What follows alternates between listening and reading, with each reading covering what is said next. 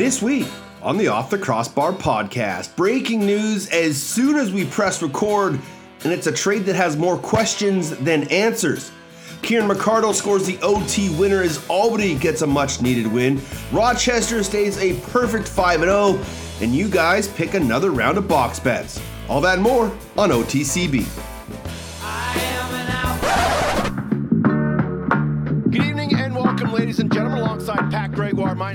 Teddy Jenner, and boy, have we got an absolute beauty for you tonight. Backside, there's a shot in the wind. Rhys Duch launches another game winner in his illustrious career. Chance down low, scores. It's Evans, and there it is for Shunny as he gets it 460 as he moves into ninth place all time. Bill Malcolm, what a goal! Malcolm with a pump fake buys himself some space and he beats Higgins. 47 seconds left in the fourth quarter. Panther City takes the lead. Now Eli Salama ahead to Simpson, takes the shot and scores. Shane Simpson with the unlikely hat trick as he gets his third of the night, and that just may do it. It's 14-10 Calgary. Out at center is Josh Byrne as he takes a twirl. Dashing in, still with one arm, over the shoulder, score! One, two, three, four, five, six, and it is an NLL sock trick. de Snoo wires it, scores! A hat trick for Mitch de Snoo, and the route is on.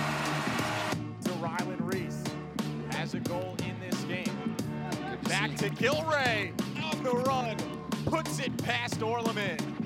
It's a 9-5 game in favor of Rochester. Underneath on Withers. Double sealed by Scott. Shot. Scores! Kieran McArdle, his fourth of the night, and Albany wins it. They will review it, but I don't see any reason to pull this one back. And it's going to be an 11 10 win for the Albany Firewolves in overtime.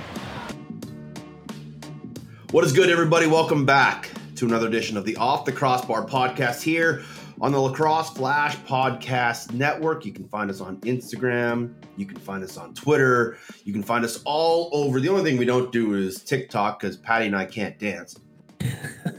but you can find us pretty much anywhere. Uh, he is Pat Gregoire on Twitter at Pete Greggy. I'm at Teddy Jenner, the show at OTCB underscore podcast. And we're on the Instas at OTCB podcast. What's going on, my man? Um, like literal breaking news as we press record, but uh, we're going to get to that. How the hell are you? Have you recovered from the trip to Halifax and back? I've recovered, but I'm missing the chowder, and uh, I'm not proud of myself. As I told you that um, the Marriott, the Harbor Stone Grill, uh, the restaurant in in the Marriott. Uh, is the best. It's the best in the city. It's it's unbelievable. But I went out of my comfort zone. Uh, tried a couple other spots. I won't say the names, but I can honestly say that the Marriott Seafood Cheddar still holds the belt. So I am going to go to some other places when I'm there in a couple of weeks with Pete Dalladay.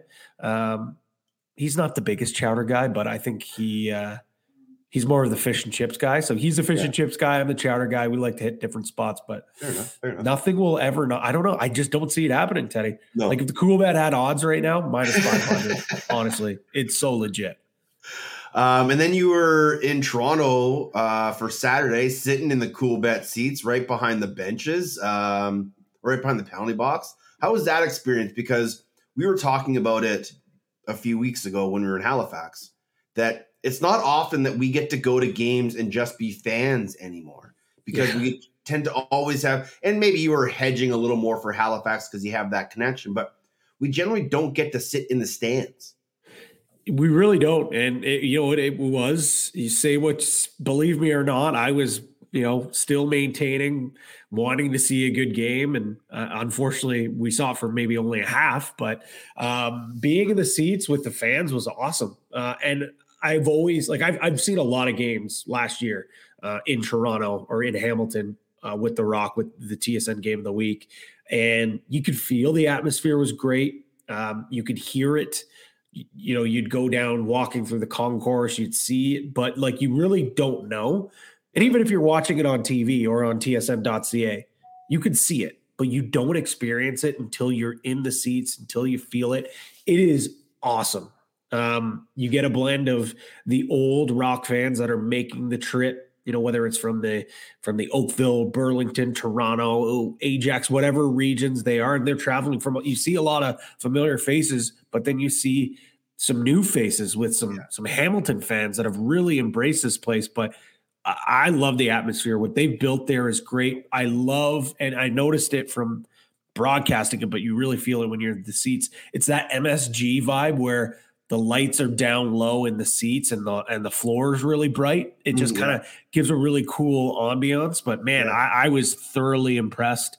Um, I love going to games as a fan. I must say, it's the first time in a long time. Uh, as much as I do love being up in the booth, it's a nice treat once in a mm-hmm. while. I will say that. Yeah, I, I was thinking about it. I, I don't think the last time I sat in the stands for an NLL game was you know was pre-COVID, maybe even a couple years before COVID. So uh, it's not too often that that I get to do that. So I, I really am looking forward to the fan experience, and I'm glad you got to have that. And the Coolbet seats are right on top of the action, so you guys were loving life down there. But it was a, a wild game, obviously not for the Halifax Thunderbirds, but for the Toronto Rock fans. But we're doing this Wednesday. By the time you all hear this, it's going to be Thursday, Friday later on. So you know, we were going to talk about what a crazy week week seven was but oh my goodness, dropping a nuclear bomb are the New York Riptide and Panther City Lacrosse Club this morning.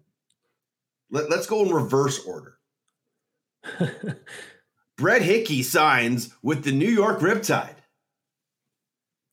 And after being released from Calgary, you know, it's going to be tough for him because now he lives in Calgary. He literally had just moved didn't work for Calgary. They get Josh Currier. They release Brett Hickey. Now Brett Hickey's playing for New York. They pick him up. Um, was that needed now that they have also traded Callum Crawford for the Panther City Lacrosse Club? Um, where should we start, Pat?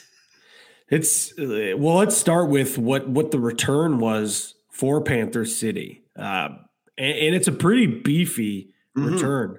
Like let let's get this straight. It, it is a it is a pretty big haul with Colton Lidstone, yeah, Kevin Orleman, mm-hmm. Petey LaSalla, fourth rounder, I believe, or a, a, a I think it was either maybe a third rounder face off guy from Virginia, a fourth round selection in 2023, a second round selection in 2024, and a second round selection in 2025.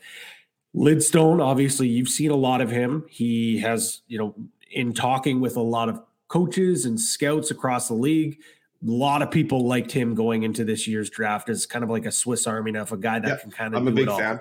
Big fan.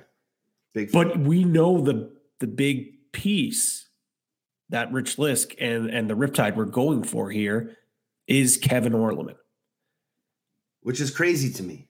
Well, not crazy in the fact that they're getting a goalie but he hasn't played all year. And for all we know, he's still on the pop, the protected or physically unable to play list. So if he can't play, are, are they making this move for next year? Or do they maybe know something we don't?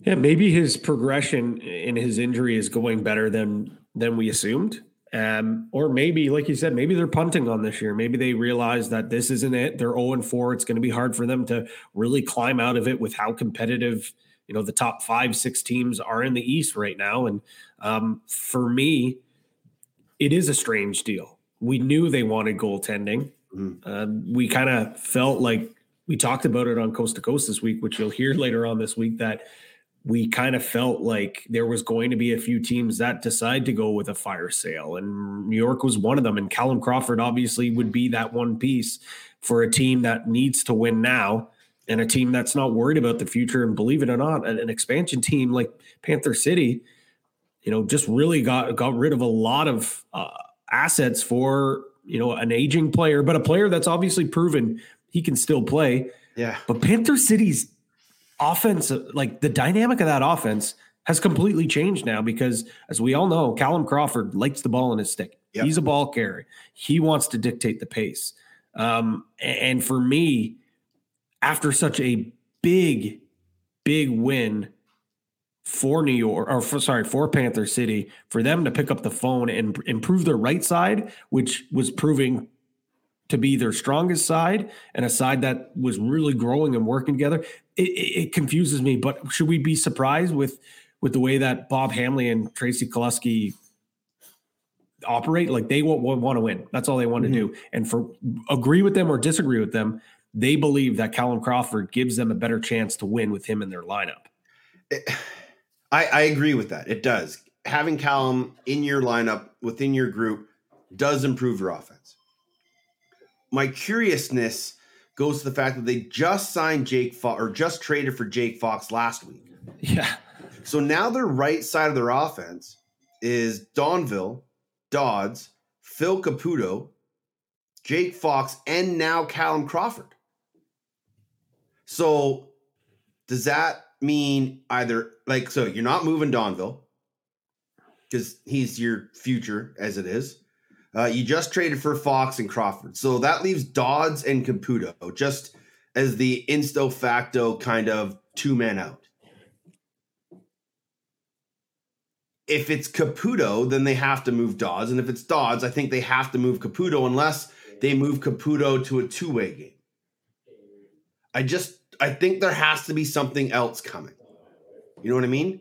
A hundred percent, and and full disclosure, I, I mean,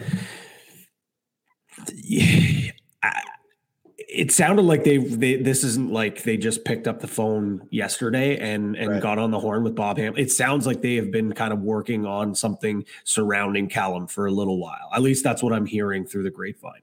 Mhm. Sources, as it were. so hashtag sources. Um, so for them to go out and get Jake Fox like the week before, like eight days before, Yeah. pretty much, um, that goes to show you that maybe Jake Fox originally was in that deal that they wanted to get done, but may, yeah, maybe you're right. Maybe we see like does if I'm Vancouver, I'm picking up the phone right now and I, I'm loo- looking to see what what you can get for Patrick Patrick Dodds. If I if I'm in Colorado, uh, someone on the West Coast, heck, even Vegas, like I'm picking up the phone and seeing can we get Dodds off your hands. Um, I think Caputo's the likely, and I know from a storyline standpoint, it's not as fun. But Yeah. the likely likely solution is bringing Caputo back out the back door and having him play that two way transition role. Yeah, and They also already have Tony Malcolm on on the right side doing Yeah. that already. and didn't Caputo play that role? He did, early but in it- career. he did with Toronto, and he didn't really flourish, and that's Yeah. why he ended up bouncing to some other teams. And when he finally got an opportunity here in Panther City to play out the Odor, it worked well for him. Yeah, It- it's It just is- a, it's it's crazy. What's that? I was just gonna basically say the same thing. It's a head scratching move from It both is. sides. It really is. Like I see for New York, I get it. You know, you get rid of Callum, um, an older player, and it allows some other younger players to take a step forward, and you can start building for the future. Um, you can allow a guy like Jack Kelly to get into the lineup. Now you can see what do you have with a Jack Kelly on the right Mhm. side. Um, but the head scratching thing is the same thing that you and I said. Uh, Kevin Orleman, is he really that guy? You basically you have both Orlemans now that play very similar Yeah. games, Yeah, and you basically have two of them. Um, of course, they probably see a higher ceiling than maybe that we do. And I'm not Mhm. saying Orleman can't, you know, one of these guys can't turn into a starting goaltender in the National Lacrosse League because, you know, we've seen what they've been able to do at other levels in major series and in junior A, but we haven't seen them do it at this level. And this makes me like leads to believe that maybe New York has decided that okay, this isn't this isn't the year. Um, let's focus on the future and let's try to get some assets for some of these older players that we know aren't going to be around when we're you know hopefully vying for a title. like so. What's what's New York's right side right now? so the right side with with it would- Hickey in. So it would be Kernan, Digby, Hickey, and Jack Kelly, who's on the practice Right. roster. But they would have to obviously, likely, they will bring him up unless they want to just roll with those three three righties. Yeah, and that's unfortunately that's not a very dynamic right Well, when- side. when you look at their left, to what your left side is, right? With with O'Cons and Sonny and Teeter and Lomas when he's in there, you know. It, if you're gonna kind of start the rebuild, y- you gotta even evenly balance the floor. And think- that's again- just going to put so much more pressure on your left side now. It's it, it is head scratcher. We, we've got Rich Lisk lined up uh, for next week, so we're definitely going to have a very in depth conversation with him about everything that's been going on. But yeah, it's just you know we kind of buried the lead talking about the Hickey thing off the top. It- the big news is a Callum Crawford moves to another team. He lives in Oklahoma, so it's a much easier travel for him.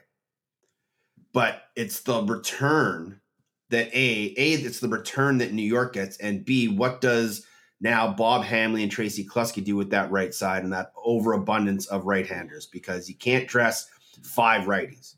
So it'll be very interesting to see kind of what the fallout is and if there's anything more coming down the line in the next few days. Because you're right. I could see Vegas interested in Doddsy, Vancouver and Calgary interested in Doddsy. Like, imagine getting Doddsy. Like, I know Calgary is just brought in Currier, but imagine Doddsy back in that lineup. Or imagine Doddsy in the Vancouver lineup if they're really going to try and turn this thing around. So um, I don't think this is over by any stretch. I think there's still got to be a, a move or two done to kind of balance things out down there in Panther City. And I truly do want to see what Rich Lisk does to kind of further improve his offense now because we always thought their offense was in a good spot. They needed to kind of shore up that defensive end of their goaltending.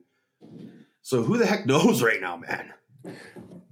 And I think one thing we do have to clear up again with Callum going specifically to Panther City, he lives Yeah. in Tul- Tulsa, Oklahoma, a much Right, yeah. easier travel than Long Island. Like And that, Foxy's that's down there too with him, right?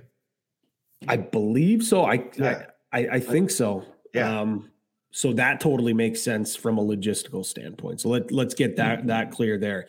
Um, but yeah, I, it just to me it, it screams there's more to be done, and maybe on both sides for sure with New York. Like for Mhm. sure, for sure, I think New York has more moves to be made because it looks like they're punting.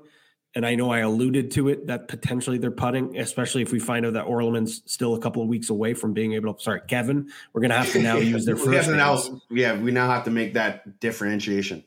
But when you have Jeff Teat on your roster, like I feel like it's the similar, and I'm not to, I'm, I don't want to put any salt in the wounds here, but it feels very similar to what's going on in Edmonton right now. It feels like every year that you don't make a run for a title with Connor McDavid, it, Yeah. it seems like a wasted year.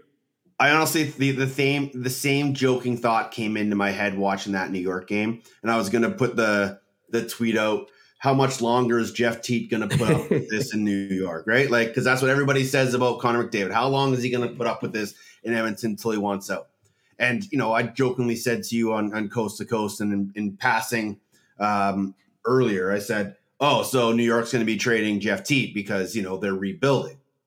You could get a hell of a haul for Jeff Teat, but I don't think you ever trade Jeff Teat just because of how No. good he is and what he's going to mean for your organization. But this is a team that that should be better than they are, and they just continue to find ways to lose games. And and it's not on any one person. It's not just on the goaltending. It's not just on the defense. It's not just on the offense. It's not just on Laddie. It's not just, not just on Veltman. It's not just on Lisk. It's that whole organization right now is in trouble. And you know, you, you look at the crowds that they're getting, and you know, Peter Schwartz was doing that great halftime hit about the the Saints in the '90s when they were putting twelve thousand people or whatever it was in Nassau Coliseum, and the environment that it was in when they were the original Saints, and how they want to get back to that. I just don't know how they do that right now, and if they are continuing to go backwards, the crowds are going to continually go backwards. So um, it's an it's a real tough spot for honestly for both those organizations because Panther City actually has a winning product on the floor mm-hmm. and they mm-hmm. can't find fans. So maybe this is a way to kind of boost some fanship, but uh, a wild start to Wednesday in the National Lacrosse League.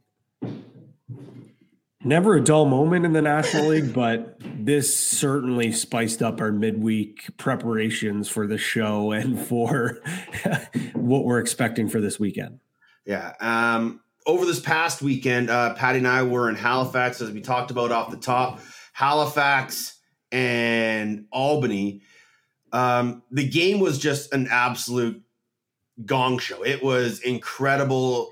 Uh, gong show in a good sense of the term. Um, it was back and forth. The fans were absolutely electric. Uh, the biggest crowd in Thunderbirds history, other than the orange purple game where they pretty much sold the place out. But Albany was in shambles all day pregame. They didn't have guys with gear. They didn't know when it was going to get there. Guys were sick. Some guys weren't even on ground yet, uh, but they somehow found a way to win. This is a, theme with this team over the past few years now, um, but this year especially. And we talked to to Glenn Clark about it. Yeah, it's never good losing superstars. Like you know, two two seasons prior, they lose Callum, and then this season they lose Joe Resetarits, who's you know both in their right were MVP caliber players. Mm-hmm. You never want to lose those guys. Don't get me wrong, but what Glenn Clark was saying that it almost then allows them to kind of run the offense that they always have wanted to run.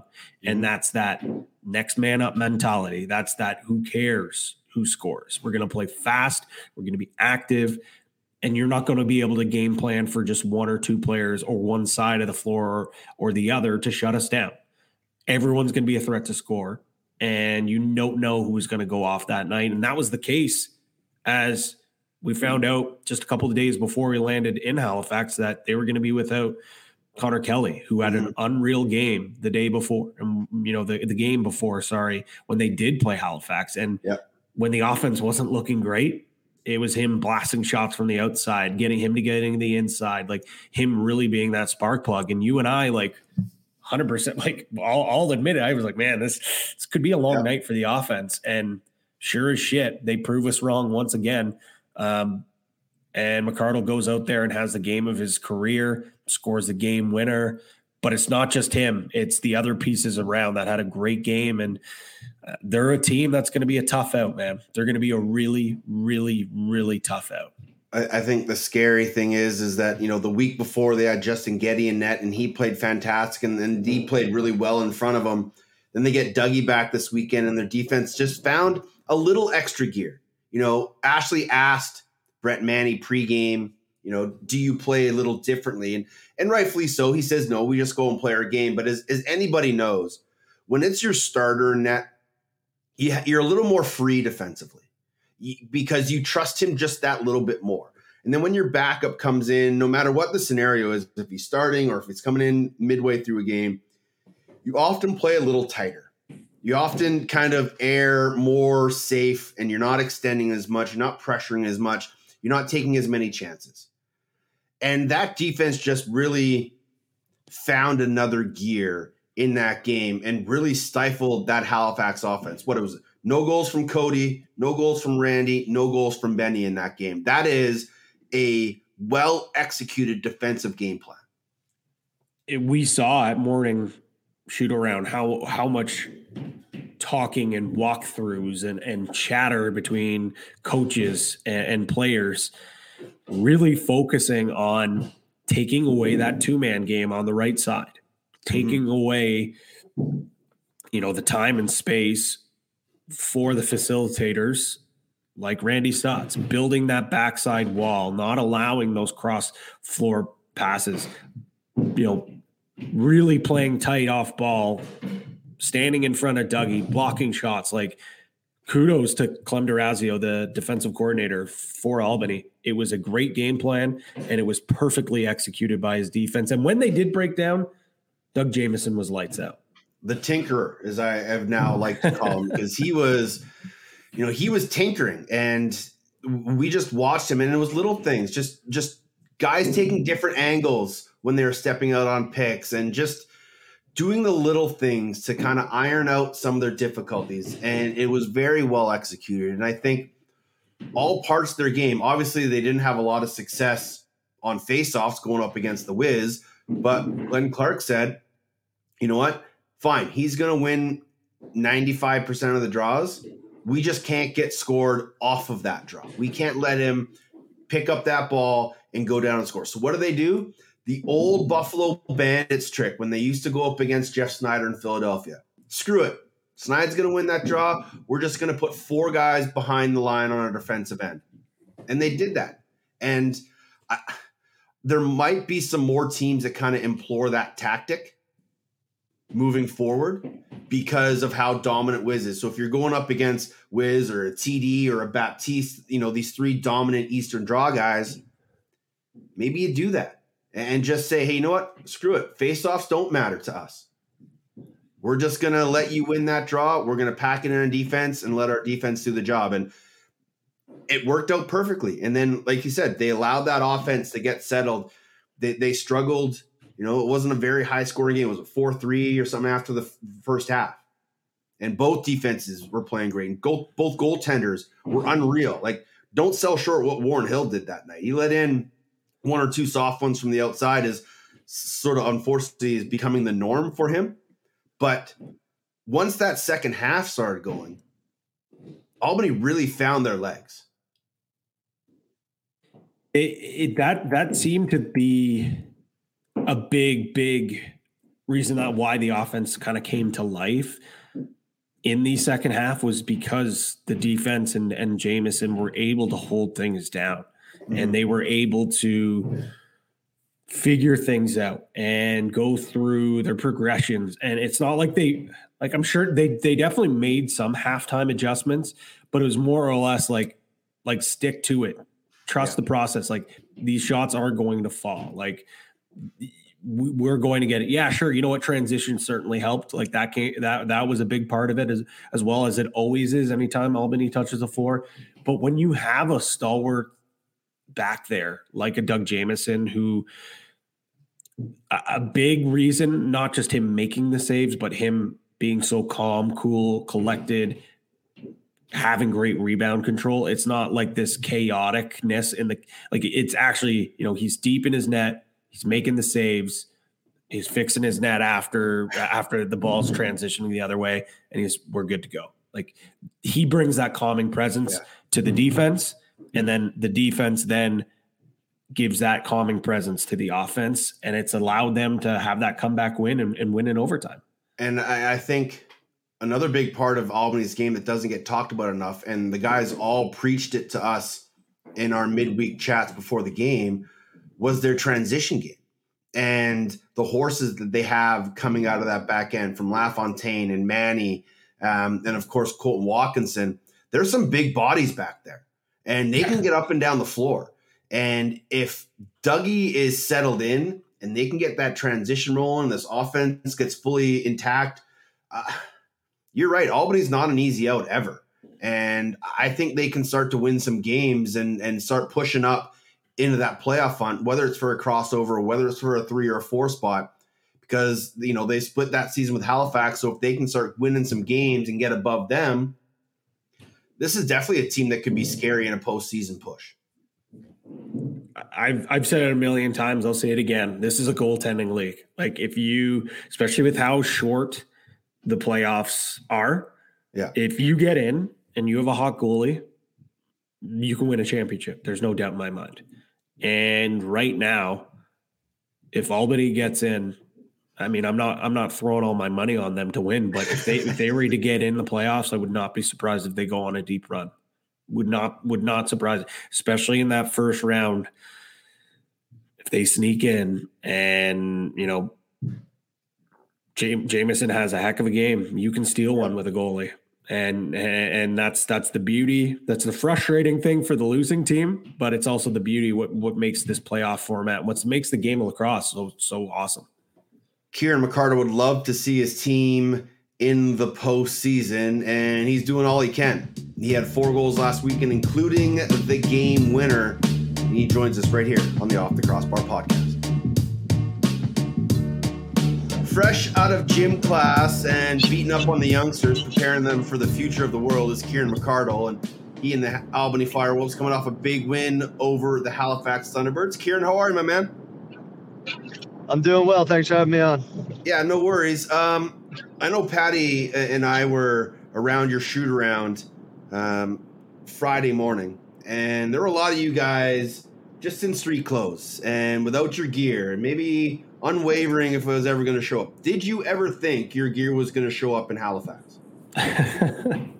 um, I I did. I was I was staying pretty hopeful, but then um, you know around 3 p.m. I kind of was starting to switch gears and search for some for uh, some playing sneakers and and uh, a few gear, a few things of gear. So uh, I mean, luckily we luckily we got it about uh, 20 minutes before the game, so we were good to go.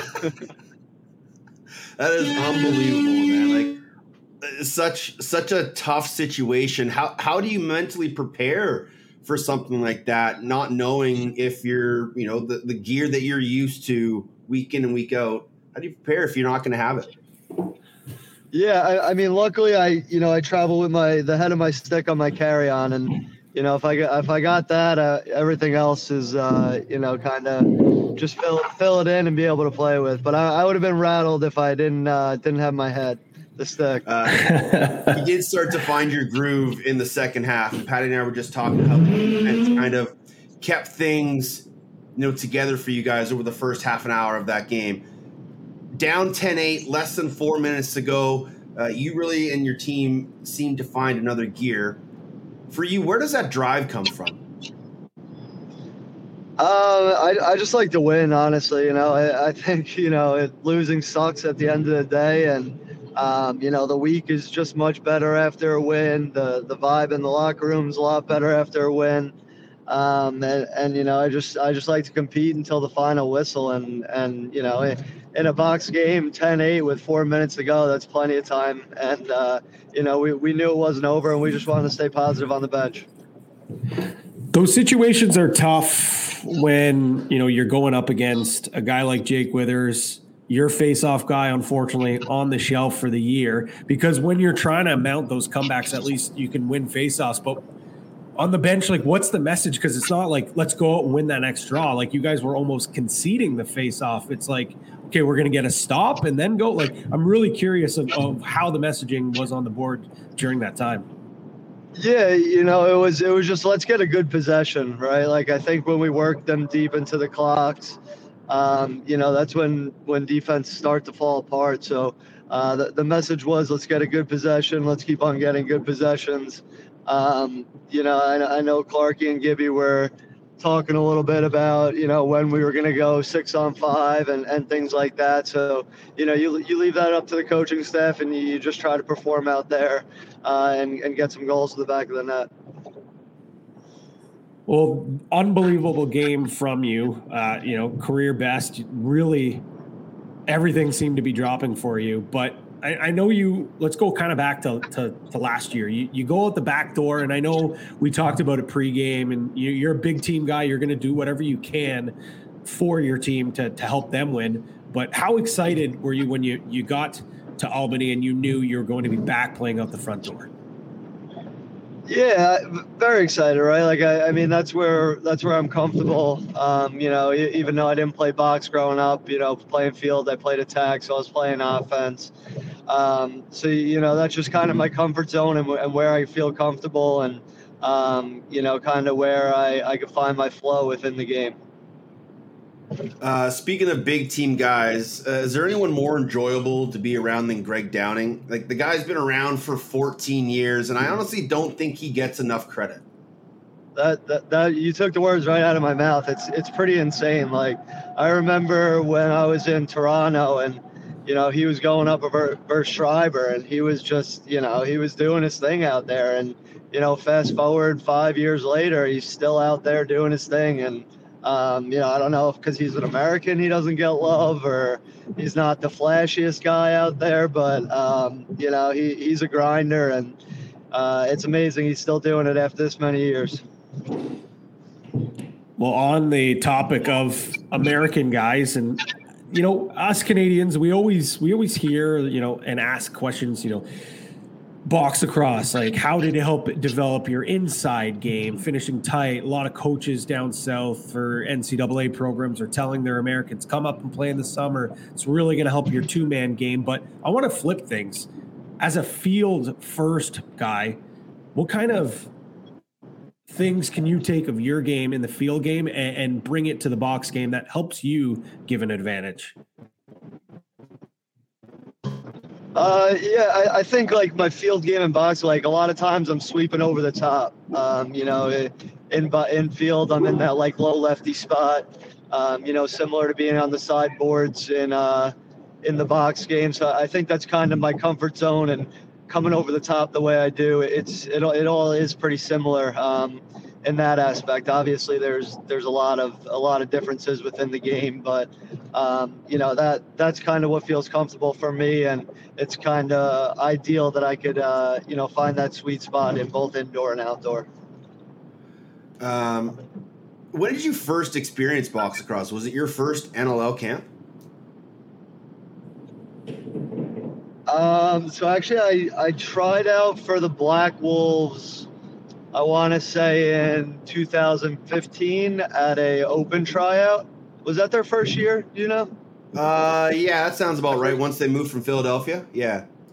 Yeah, yeah. So it was their first year there, and I, I got a like I went to an open tryout, um, got cut from there, and then 2017 um, I think, or 16, I forget, our first year, Brodie Merrill X, uh, just, you know, reached out to Tom Schreiber and I and saw, you know, uh, asked if we had any interest in, in picking up the box game. And, um, you know, we, we uh, they brought us out to Toronto and, you know, we stayed up there a good amount um, and, and learned the game and kind of just fell into the right spot with a lot of people retiring and um, a few injury, a few injuries that happened there in Toronto, and you know, we're able to play early on and kind of just ran with it.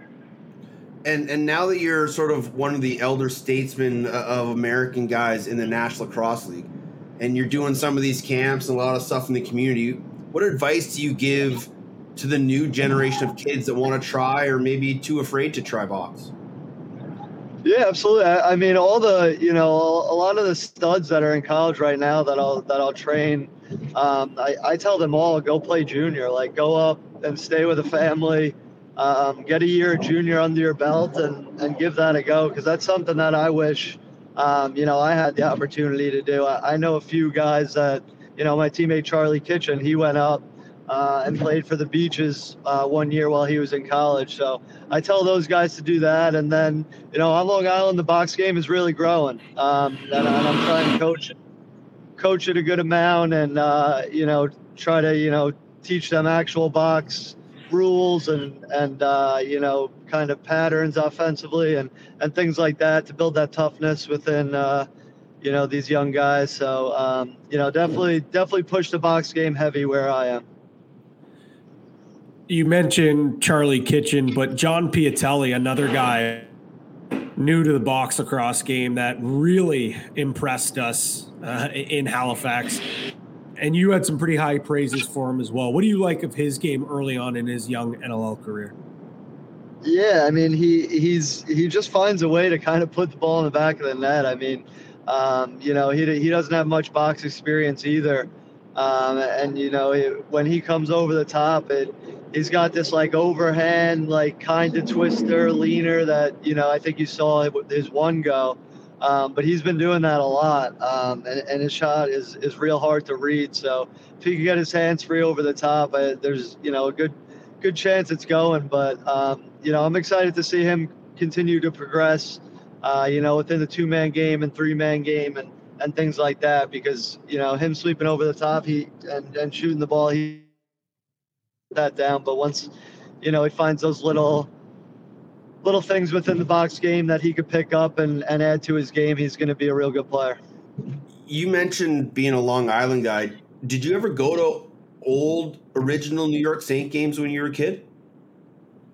Oh yeah, yeah. I used to play at uh, the halftime at, at, at them. So hilarious. Uh, you know, yeah, and and it was funny because like you know I've I've never saw it growing up. I didn't even really know what box lacrosse was, but uh, yeah, my team and stuff we would play at the halftime and we would uh, we would go to the games back in the day. What were the? Because we were talking about earlier in the show about just you know how they're trying to get fans back, and Peter Schwartz was doing a piece on you know the original Saints and how wild and crazy the crowds were. What do you think it's going to take for this new version of NLL in Long Island to kind of grasp the fans' attention to get them out? You know, I I really wish I had the answer to that. Yeah. Um, you know, it it I, I would think it, it was would be better than it is right now, honestly. Um, you know, obviously Long Island's huge. Um, you know, all the club programs are are playing box lacrosse now in the winter. Like, so these kids know about it. I, I, I honestly, I, I just don't have the answer on on why the attendance, um, you know, isn't better than it is. But I, I think you know it'll get there eventually as they, yeah. you know, continue to grow and and win win some more and, and all those things. But um, you know, it's it's pretty cool having it on there since I grew up. You know, going to those games we talk about New York. It's it's the opponent this weekend. They made a big trade this this afternoon as we're recording. They're your former team, so clearly you know a lot about them, and you everyone knows they're 0 4 right now, and, and they're hungry for a win. Besides an electric offense, you know what problems do they pose for you guys? Yeah, I mean, you you definitely said the offense there. They're they're great in transition. Um, you know, so we're gonna have to offensively make sure we're we're getting off the floor and um, you know, giving our defense a chance to play five on five. Um, you know, I think transition goals in this league are are killer. Um, and it's a big momentum swing. Um, and then you know you got Orleman and net, who you know is is you know kind of finding his stride. I think a little bit. You know, maybe struggled a little bit early, but he's he's an unbelievable goalie, and um, you know we're to struggle with him. So hopefully we could uh, you know just continue to build and continue to grow, and and hopefully get a, a win at home here uh, you were telling us the story of uh, first of all, congrats on being named to the Team USA field roster. Um, you were telling us about how they announced that roster to you guys, and it sounded kind of awkward to me. Was it awkward for you guys how they did that? Uh, I, I don't know if it was awkward. I, I don't I don't know. I mean, you know, they wanted to get a chance to talk to the guys that that weren't able to make the team. Um, you know, because we we did spend a, long time together. You know, right. uh, there was 50 guys that went through, you know, like almost a year of a tryout. So, you know, the way they were saying is, you know, we're all part of this team. You know, we're all in this together. And, um, you know, unfortunately, we could only take 23 guys um, at the end of the day. So, uh, I, I don't know if it was, I wouldn't really say awkward because, you know, we were a pretty tight knit group and all the guys, you know, were you know, obviously you want to win, you want to make the team, but um, you know, at the end of the day, you're happy for. I'm sure they were happy for the guys that that did make it. 100%. Fair enough. Um, speaking of Team USA rosters, I'm going to put you on the spot. Um, if you had to pick USA's box roster for 2024, what's that look like? Um, I mean, it's definitely you know every uh, every go around, I, I think there's more guys, obviously, that you could pick from. Um, but you know, I mean, the the left side, uh, you know, just off the top of my head, Blaze, Rambo, um, Fields, O'Keefe. I don't know if I'm leaving someone out. my, not bad. My yeah, not bad. I mean, righties, Resetarits, um, Schreiber. Uh, I, I don't know. I'm I'm sure I'm forgetting guys, but you know there there's some good names in there, and um, I I think the last time around, you know, we had we had Iroquois on the on the ropes there in the fourth quarter. Um, you know, and you know hopefully, you know with you know uh, some more guys this this go around, we can make a little splash, and you know hopefully compete for the gold medal game. You think Jack think- Hannah makes it? Who's that? Oh, Hannah. Jack yeah. Hannah makes it. Yeah, that that guy's pretty good at lacrosse. All right, man. Uh, we appreciate your time, Kieran. That, that was awesome, buddy. Um, glad you got home safe from Halifax. What a whirlwind tour that was for everybody. And good luck this weekend and keep it up, brother. Awesome. Appreciate what you guys are doing for the game. Talk to you soon. All right, there's Kieran McArdle. Uh, what a great guy. Um, and man, just really turned it on in the fourth quarter. But uh, what is your Team USA roster looks like, like Patty? Jeez, that that's. I mean, it's definitely improved since the last time. I think he mentioned everyone on that left side. Uh, on the right side, you've got Tom Schreiber, you got Connor Kelly. Probably by 2024, I think Charlie Kitchen's probably Kitchen, yeah. going to be there. There's probably another. I mean, maybe John Piatelli's there. The defense, you got Danny Logan, you've got Ryan Terefenko. The big thing for me is goaltending. Like I think goaltending is, and it's always going to be, but we're getting closer with the box, US box, like you know, investing in having goalies, like actual goalies, not just field guys throwing, giving them gear and, and putting them in between the pipes. Like we're seeing specialized goaltending.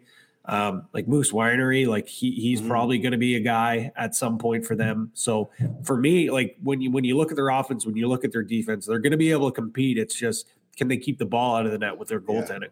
I I think they just need a few more big bodies at the back end, and we know, you know, they, they're always going to be able to find those guys. And obviously, Baptiste, the face-up dot, is going to be huge. Yeah, it's the question. yeah, is Joe, always- Joe Nardella, like Yeah, oh yeah, he, he he'll definitely be healthy by then. yeah. Um, but yeah, they'll be fine at the face-off dot. They'll be fine out the front door. Like it might be, it might be the best offense the U.S. has had, maybe ever, Yeah. with just the amount of guys that are playing in the National Lacrosse League right now.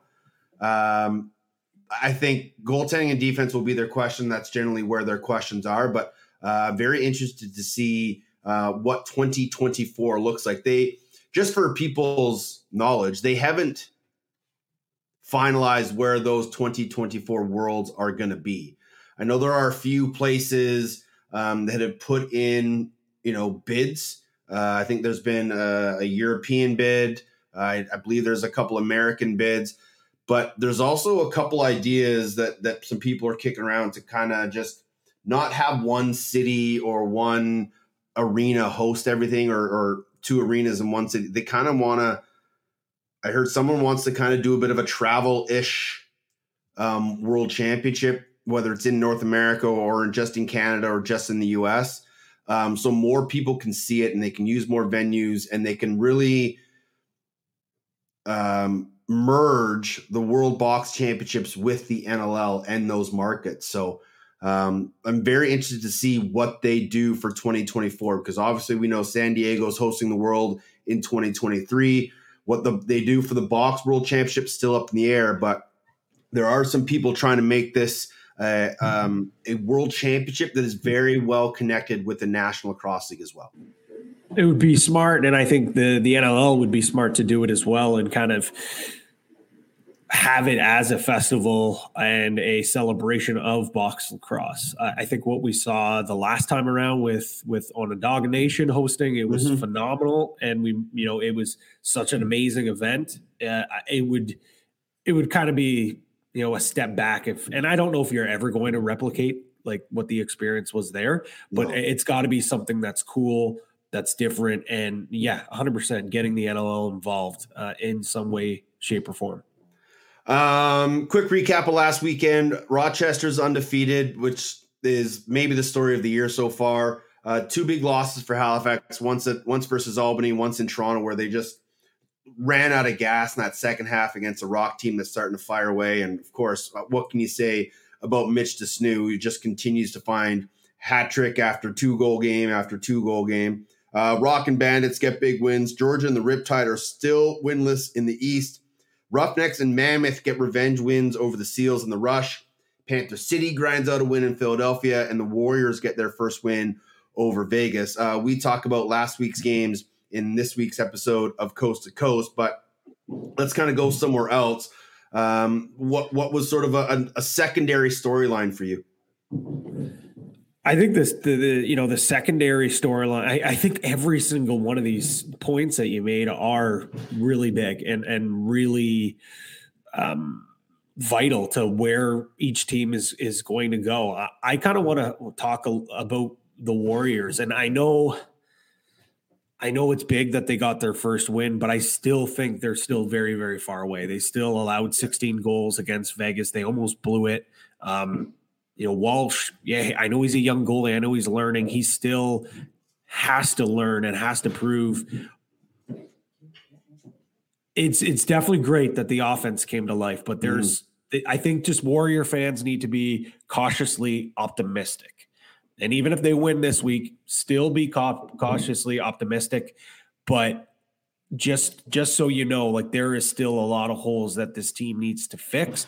But I do believe they're aware of that. I think I'm not going to get mad at a team that's that that started out winless uh, for being excited of winning. I'm never going to be upset with a team in the National Lacrosse League for being upset for yeah. for for winning. But after hearing what what Mitch Jones said this week on the uh, Lax Class podcast with Jake and, and Tino, I I think he made it evidently clear that yeah they're they're so pumped up that they won, but there's still a lot of work to go. Yeah, um, yeah. I, I'm gonna go with just.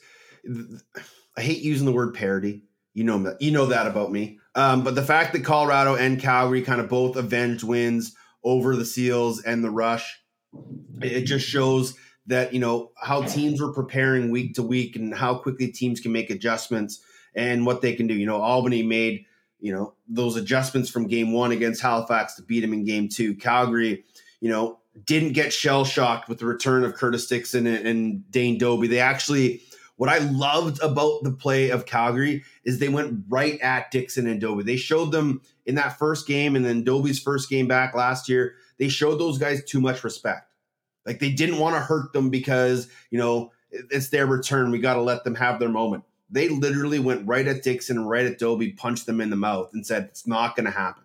And I thought it was an absolutely fantastic game. The Mammoth played a much better game against the Rush because, you know, they weren't missing half their roster like they were in that first weekend's game. And then, of course, we're going to go right into it. Thumbs up, thumbs down. My thumbs up, Rhys Duch, uh, just continually getting it done.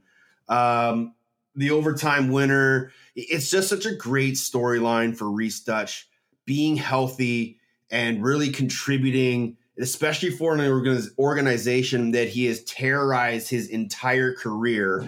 Uh, his first game, he goes one and two. His second game, he goes like one and three. Uh, he gets one and four this past weekend. He's starting to chip in, starting to feel comfortable, and he's finding a home with the organization and the fan base. So my thumbs up, Rhys Duch, super stoked he's healthy and playing again.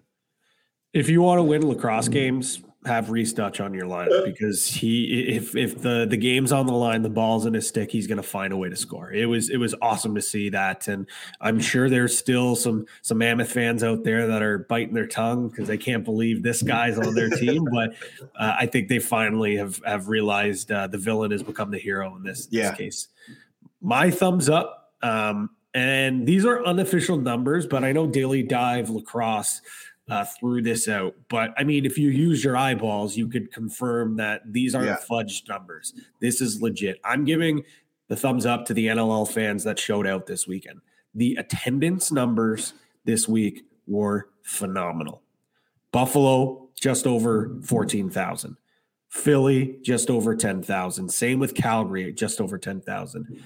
Uh, Halifax and Toronto both over 9,000. As you mentioned, Halifax, the biggest crowd in the nest we've ever seen. Colorado, just under 9,000. Vancouver, about 8,500.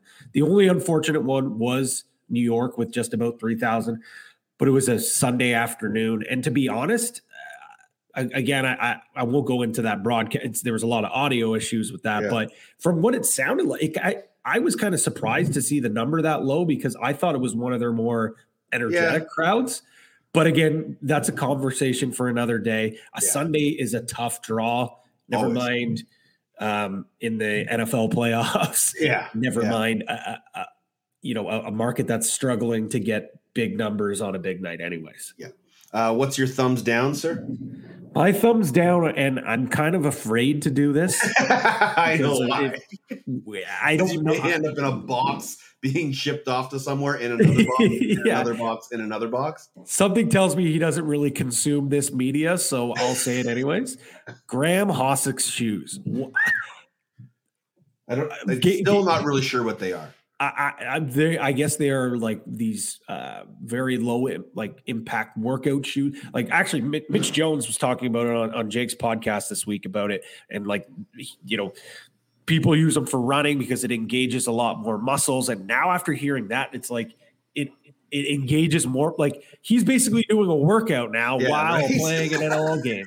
He's like, how strong this guy has to be to wear these shoes. Hey, you know what? I- I'm always a look good, feel good, play good guy.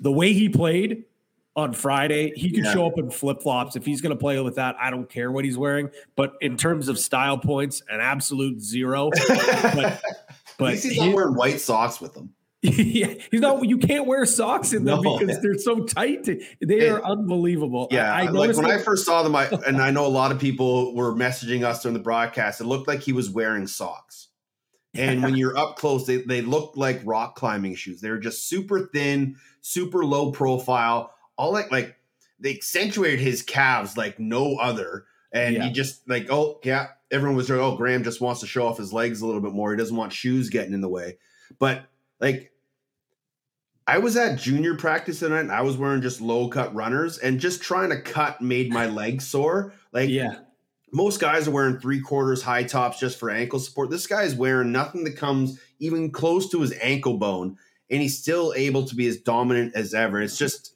it was crazy to see, but yeah, in a fashion sense, big fail, big fail. and uh, again, I, I noticed he's been wearing it to the start of the year, but I think now people, especially with them being on the game of the week and like a lot of attention around it, Yeah. there was a lot of buzz. That's why I brought it up, and also the fact that again, six caused turnovers, four loose balls, which I think he had more, but Yeah. that's a discussion for another day. Four block shots, and he went two for two to give Jake Withers a rest on a couple of faceoffs. Yeah. The guy is. There was a lot of chatter about him kind of having a down season last year. Well, I think he's immediately put his name back into the race for Defender of the Year. Uh, my thumbs down is an issue across the National Lacrosse League. Uh, when you, wa- I think we're blessed uh, with our TSN ESPN broadcast that we get full score bugs with shot clock and penalty times. Why can't we do that all across the league for every game? It just doesn't make sense to me. And I don't know why some teams have to shoot their camera onto the actual score clock or they have to take a direct feed from the scoreboard. Uh, It's just we have to find a way for the viewer's experience at home. Instead of just having a drop down box that says power play, we gotta have a way that that's the actual remaining time in the penalty. And it's it's been an issue for a number of years actually. It's not just right now, but we just need to find some simpatico throughout the entire league with these broadcasts and it's something that needs to change because it really is hurting the viewer experience when they can't see how much time's left on the shot clock or on the penalty or the quarter or sometimes it's not even there for three quarters of the game so just something that that i would like to see you know worked on and fixed and alleviated because from a viewer's experience that is vastly important Strong agree. I, I couldn't agree more. When you have new fans checking out a sport, you need to give them all the tools to understand the game as much as possible. You don't want to dumb it down No, where it's unwatchable, but it's just a simple ask. Give us Uh, give us power play time. Quiet give us shot week four coming up, but there's a couple juicy matchups on Friday. Buffalo, Rochester, a battle for number one in the East. Four and one Buffalo, five and zero Rochester. I didn't think this was going to be the case as we entered week eight, but here we are, Patty. And early on, the game of the year so far, maybe. how could it not be at this Right. point? You've you've got the undefeated underdog, like the longest shot to win the NLL title in Rochester, sitting at five and zero, and they're visiting, or sorry, they're hosting Buffalo. Uh, Yep. We know that's going to be a split crowd. Like it, like Buffalo always shows out. Oh, it's just down the always. down the highway, and you know right now the Bandits are the betting favorites. But Yep. do they? Does does Rochester care? No, they don't. They really do not care. They have completely played with a chip on their shoulder, and Connor Fields. Oh, he is going to be playing with the biggest chip on his Yeah. shoulder because this is the team that decided to not protect him. He ends up in Rochester and it's put his name into the race for MVP so far. Um, I was making some notes as I was watching the games from this past weekend, and you remember when we were doing our preseason talks, and even um, at the draft, talking with John Tavares, and said, you know, what did you feel your needs were? And he felt that they needed to get tougher, not, you know, fight you tough, but just more of an offensive presence. When you look at that offense, you know, you have your top guys of Byrne, Dhane, um, Tehoka, and who's the other one I'm thinking? Uh, 22's Byrne, 92's Dhane. Oh, Buchanan and Tehoka. So those are your top four. Then you've got Brandon Robinson, you've got Brad McCully, and you got Dalton Sulver. So you have your top four guys, and you're going to let them be your top four guys. And then you add this grit factor of Robinson, McCully, and Sulver to your offense, whether it's for scrap for loose balls, whether it's to actually fight a guy. But they just, those three guys have added that extra bit of grit to this offense that I really think they've needed. Obviously, the loss of Chris Cloutier hurts. When he gets healthy, does he come back in? That's a question for a later date. But I think they really have addressed that need to get a little bit tougher. And you can argue that this offense is harder to defend now because they have different blends to it. Mhm. It's not just, oh, we're going to out talent you every single night because it, it worked during the regular season, but come playoffs, come a three game series where you give a coaching staff time to dissect the offense over and over again. It, it's it's easy it's easier to defend. They, you know, Mhm. Colorado is a perfect example. They were able to grind them out. They were able to figure out that offense and slow them right down. And it was pretty much evident from the third quarter in game two and on. Yeah. Um, and they're so much tougher to play against in terms of guys leaning on you, like Robinson going out and just using that big frame to pick multiple guys at once and giving time and space. I think the like I said it on Coast to Coast this week. Josh Byrne should be an MVP candidate, despite obviously when you've you've got Matt Vinc and, and Dhane Smith in that lineup. But I really do think that the insertion of Brandon Robinson in this lineup has allowed Josh Byrne to play even better. Yeah, Like it's giving him space. it's so much time and space. Yeah. Uh, this this this offense plays so much heavier, and it is it is tough because you've got your speedsters, you've got your finesse guys, and then you've got guys that are ready to punch you in the mouth and and throw those hard picks, and it and it's it's exhausting. And the thing I like seeing too is you know with the lack of lefties that they have right now with Cloutier out. We're seeing Ian MacKay play a little bit of offense too. He's grabbing loose balls. He's a spark plug. He can score that. He knows he can score. So they're they're it's crazy to say because they were one of the most dynamic offenses in NLL history last year. They take away some of their talent, but they're way more more, complete. They are way more complete. Uh, the second game on Friday, uh, bottom of the basement in the West, Vancouver one and four in Vegas zero and four, a rematch of last weekend. Um, we kind of talked about Vancouver off the top, um, but let's kind of focus on Las Vegas a little bit here. They release Tyson Roe, they activate their draft pick in Griffin Hall. Um, similar type players, big bodies in that defensive end, but unfortunately, we you talked about being a goaltenders league. Landon Kells didn't have the greatest of start. Joel um, why can't I think of his last name? Watson. Thank you. Joel Watson came in, and I thought he actually did a good job in settling that team down. And Vegas showed a lot of grit to get back in that game. You know, Greersy had a third quarter hat trick. Rob Hellyer had 11 points. Um, Jack Hannah starting to get a little more comfortable after you know he had a hot start. Jake Roy continues to do his thing. So I think it's it's a big positive to take away for Vegas that they showed a lot of heart and came back in that game. They just need to get a better start from their goaltending and defense. So if this team can put it together, I think they can start to win some games. They again, I, have given this defense and the goaltending tandem a lot of credit. Like we saw, like it looked like Landon Kells was starting to figure out, and he's a young goalie. He's going to have these games. I'm curious to see if if Williams goes back to Kells or if he gives yeah. Watson an opportunity here. Um, but when you look at what the offense was able to do, uh, I don't know if they can replicate that.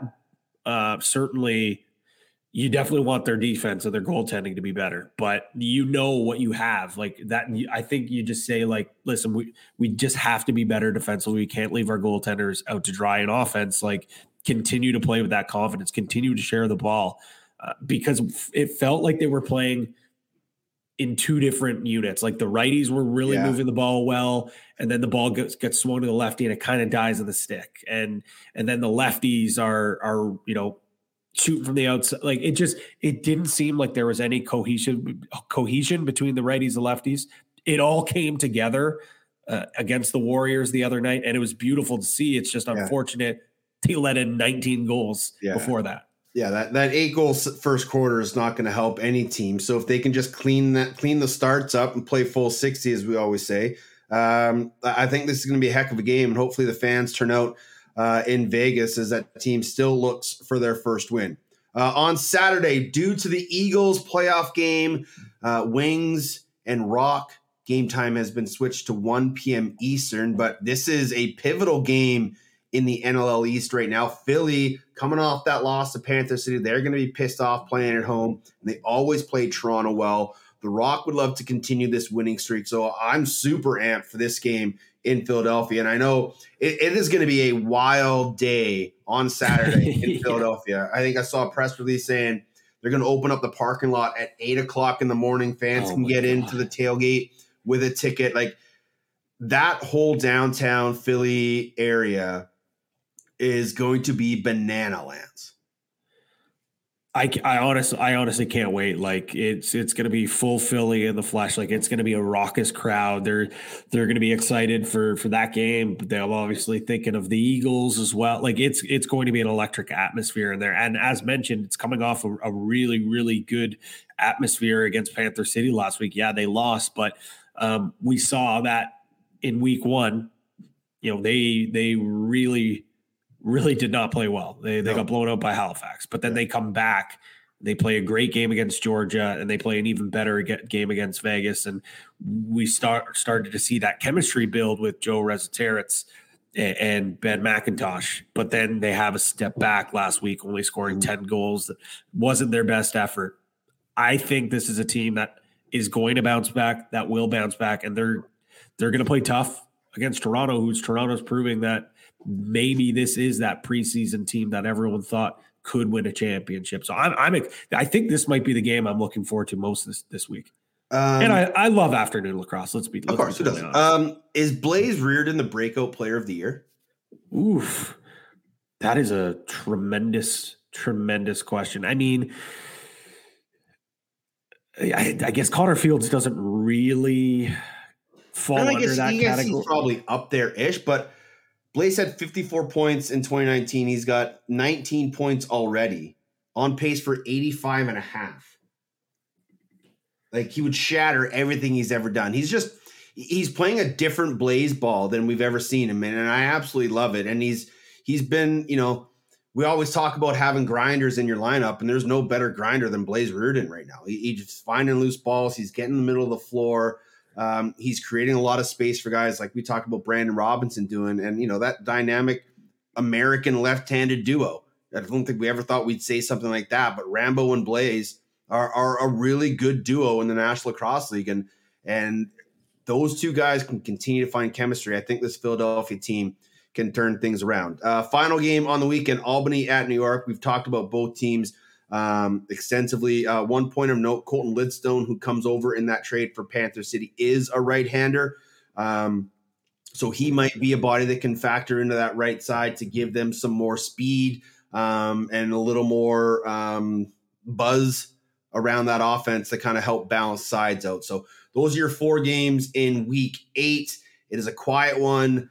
uh, but an important one.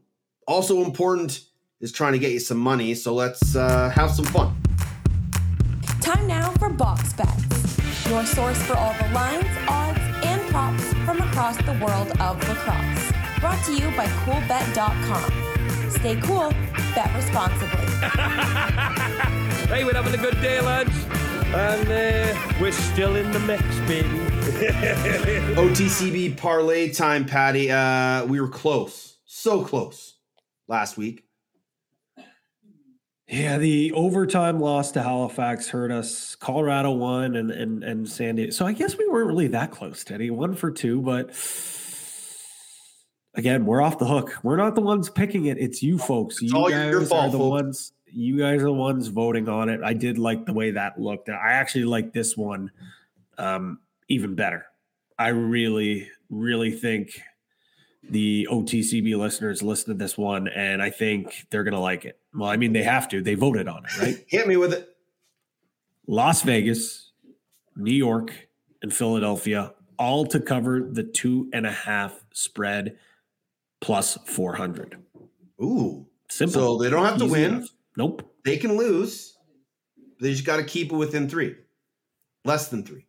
Less than three. A two goal game. That's all they got to do. And Vegas, we saw uh, take away that first quarter. They're right in that game. Uh, look at Philadelphia. We just ran it down. That's a team that's going to be competing hard with an energetic fan base. And they're a team that, to be quite honest, when they play at home, they usually keep games close. And then New York, I mean, yeah, you losing Callum Crawford certainly hurts, but this is a team that's playing desperate, and this could be a, a quote unquote trap game for Albany. Absolutely. Um, also, some updated NL odds from our friends over at Coolbet. San Diego still the favorite at plus 500. Toronto and Colorado sitting second at plus 600. Buffalo 650. Sask at plus 800. Halifax at plus 900. Uh, the biggest jump, Rochester Nighthawks now plus 100, sorry, plus 1,000. The 5 and 0 team still a plus 1,000. They were plus 7,500 in the preseason. Have you ever seen a jump like that, Patty? Oh man, I, I mean, maybe like Leicester City back a few years ago. Like, Fair, I mean, yeah. th- Yeah. this is pretty crazy. And if they beat Buffalo, I would really, Oh be, my goodness. I would be really, really, really interested to see where that line goes. But again, hey, if you sprinkle just a little bit of money at the at the start of the season, being like, ah, who knows? Who like let's let's be honest, You folks. just put down a buck. Yeah. No, nobody, nobody, and, and and I don't care who you are, unless you're inside that locker room. And I don't even know if there's a lot of guys in the locker room that would believe that they would be off to a five and zero start. Five and zero. That's got to be the storyline of the year so far. Yep, 100% it is. It, it, it absolutely is. You know, you add in the Connor Fields angle, um, the return of Rylan Hartley.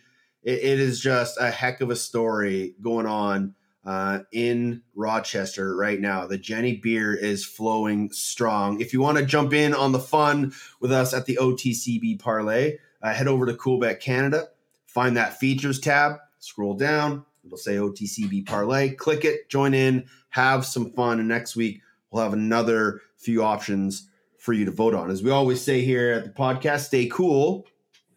Bet responsibly. Thanks to Kieran McArdle for stopping by and giving us some time. We'll have to see the fallout of the Riptide trade as the Firewolves and Riptide do battle on Saturday.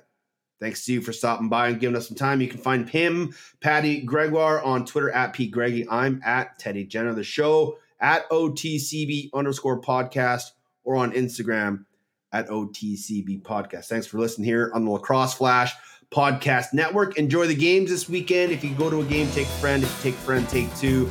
Buy them beer. Friends, beer, and lacrosse. Perfect combination. Until we speak again, stay safe and be excellent to each other. I am an outlaw.